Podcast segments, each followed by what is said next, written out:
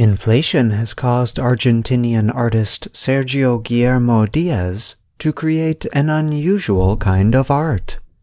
He paints on money and sells it. With yearly inflation that likely neared 100% last year, Argentina's 1,000 peso bill is worth around $5.60 officially and only $3 on private markets.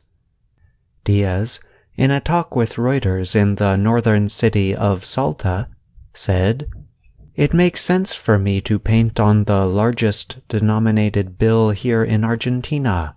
Once I paint on it, I can sell it for much more than what the bill is worth.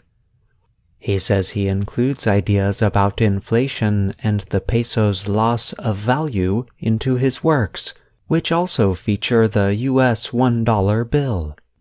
On the money, he has painted pictures such as soccer star Lionel Messi lifting the World Cup. He has also created images about the peso's loss of value in recent years a change that has helped pull 40% of the country's population into poverty. Diaz said his work shows how inflation is lived, how this is growing, which ultimately affects us all, totally affects our lives and our purchasing power, how we are living through this crisis.